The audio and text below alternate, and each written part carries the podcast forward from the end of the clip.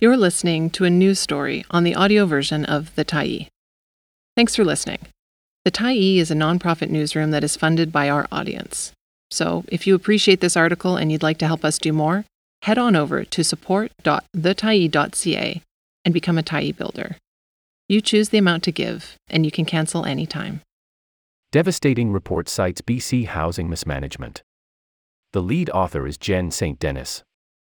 For the full list of contributors, please refer to your screen. May 8, 2023.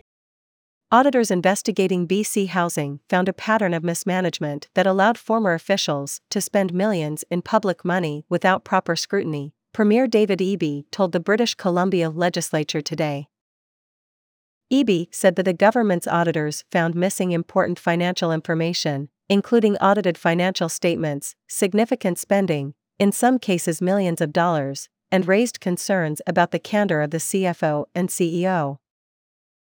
The investigation into BC Housing found the Crown Corporation mismanaged the conflict of interest between former CEO Shayne Ramsay and his spouse Janice Abbott, the CEO of the province's largest provider of nonprofit housing.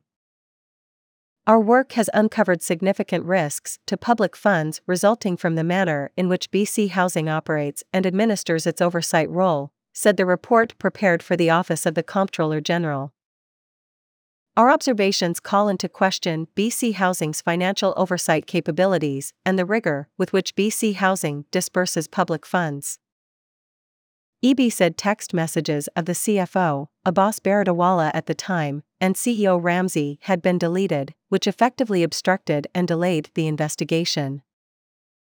Ramsay and Abbott had both contributed to building and operating housing for vulnerable people in the province, and there is no evidence that either personally benefited from the conflict of interest breaches. But Eby said the breaches are very serious and led to the government firing BC Housing's board in July and putting a freeze on new projects for Atira until an operational review can be completed, physically inspecting all Atira buildings and suspending renewal of existing operating agreements. More to come. Check back for updates.